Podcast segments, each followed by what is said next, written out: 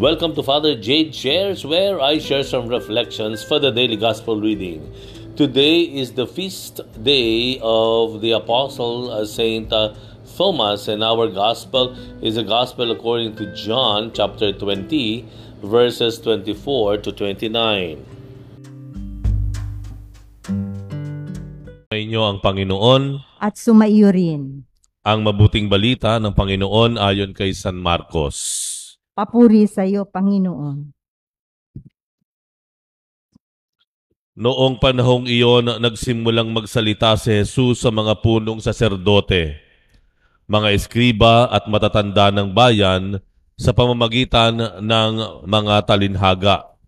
Sinabi niya, may isang taong nagtanim ng ubas sa kanyang bukid at binakuran niya ito.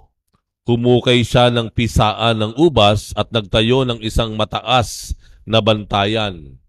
Pagkatapos, iniwan niya ang ubasan sa mga kasama at siya'y nagtungo sa ibang lupain.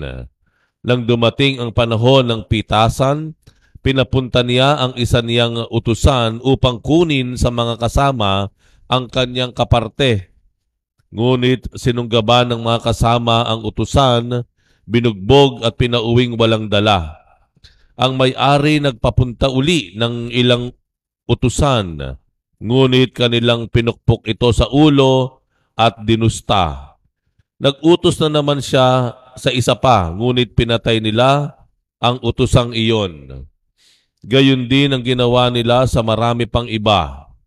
May binugbog at may pinatay iisa na lang ang natitira na maaaring papuntahin sa kanila ang kanyang minamahal na anak.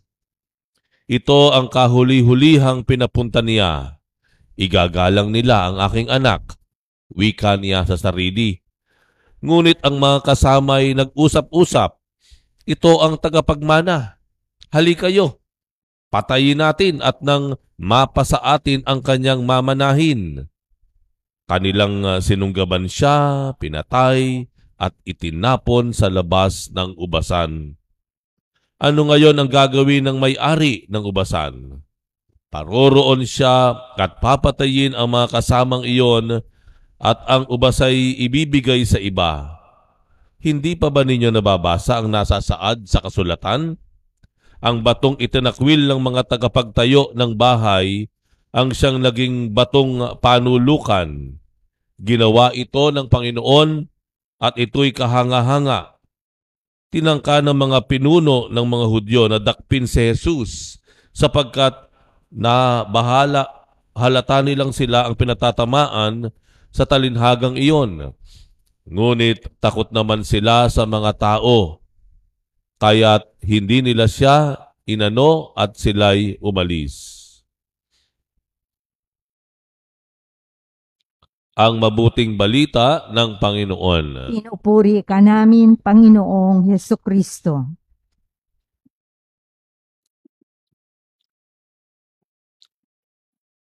Para po sa mga mahilig umutang at ayaw magbayad. Kayo po ba ay mahinahabol na umutang sa inyo o kayo yung nagtatago? Sa inutangan ninyo. Sa ebanghelyo po ay malinaw naman po ano na ang talinhaga na isang lalaki ipinamahala ang kanyang ubasan na kanyang tinaniman sa ilang mga tao. Ngunit nang ito ay nag-anihan na at kinukuha na ng may-ari kung ano yung para lang sa kanya, yung kanya. No? Hindi pa ibinigay ng mga taong binilinan. Bagkus, binastos, sinaktan, pinatay, ang lahat ng mga inutusan ng taong ito maging yung kanyang minamahal na anak. Ito po ang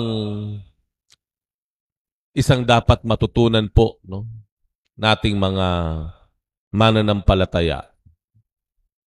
Na matutunan po natin na kung ano man ang mayroon tayo ngayon, itong lahat ng ito ay mula sa Diyos.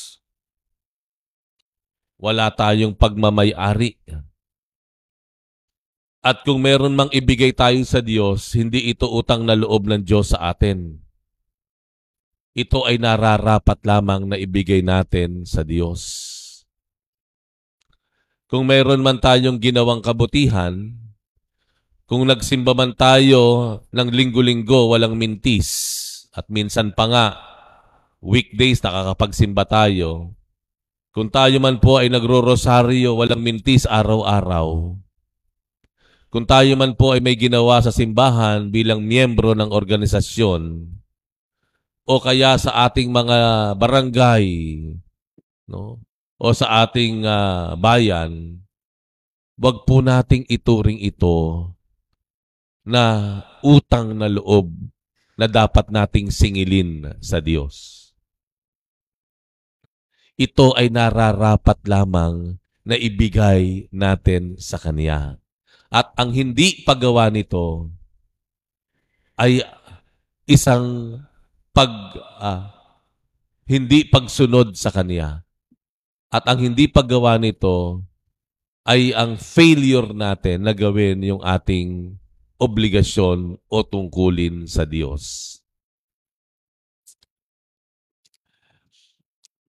Kaya po, mahalaga na ma- maalala natin lagi no na ang mga ito ay lahat galing sa Diyos. At kung may ibigay man tayo sa Diyos, sigurado tayo, hindi lahat na ibibigay natin sa Diyos. Kumpara sa ibinigay niya sa atin. Sigurado tayo, ilang porsyento lamang actually ang naibibigay natin sa Diyos. Kumpara sa laki ng ibinigay niya sa atin. Ito yung naging tungkulin ni San Bonifacio, no? Saint Boniface. No? Saint Boniface ay isang martir mula sa Germany. Nang ang Kristyanismo ay lumaganap sa Germany, nagkaroon sila ng mga pari, mga obispo, mga mananampalataya.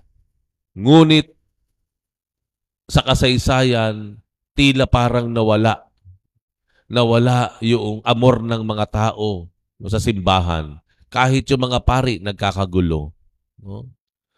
Kaya anong ginawa niya? Pinaalalahanan niya yung mga pari doon sa kanilang tungkulin. Pinaalalahanan niya yung mga tao doon sa kanilang pagiging isang simbahan. In a way, sinasabi lang ni San Bonifacio, ni Saint Boniface, ibigay natin sa Diyos kung anong nararapat sa Kanya at huwag nating ipagkait sa Kanya ang mga bagay na dapat para sa Kanya. Okay. Ang taong hindi marunong magbayad, mahihirapang makarating sa langit. Kung dito pa lamang po sa lupa, hindi tayo makabayad sa pinagkakautangan natin, e papaano pa kay mga ang ibabayaran natin eh yung ibinigay sa atin ng Diyos. Kung yung maliit na halaga ay hindi natin mabayaran sa pinagkautangan natin dito, paano natin mababayaran yung malaking halaga na galing sa Diyos na ipinahiram sa atin? Pagsikapan po natin na dito pa lamang sa lupa matuto tayong magbayad. Huwag magtago. Magbayad. Dahil lang sa gayon, mas matututunan po natin at magiging handa tayo na bayaran ang Diyos sa lahat ng mga bagay na ibinigay at ipinagkatiwala sa atin.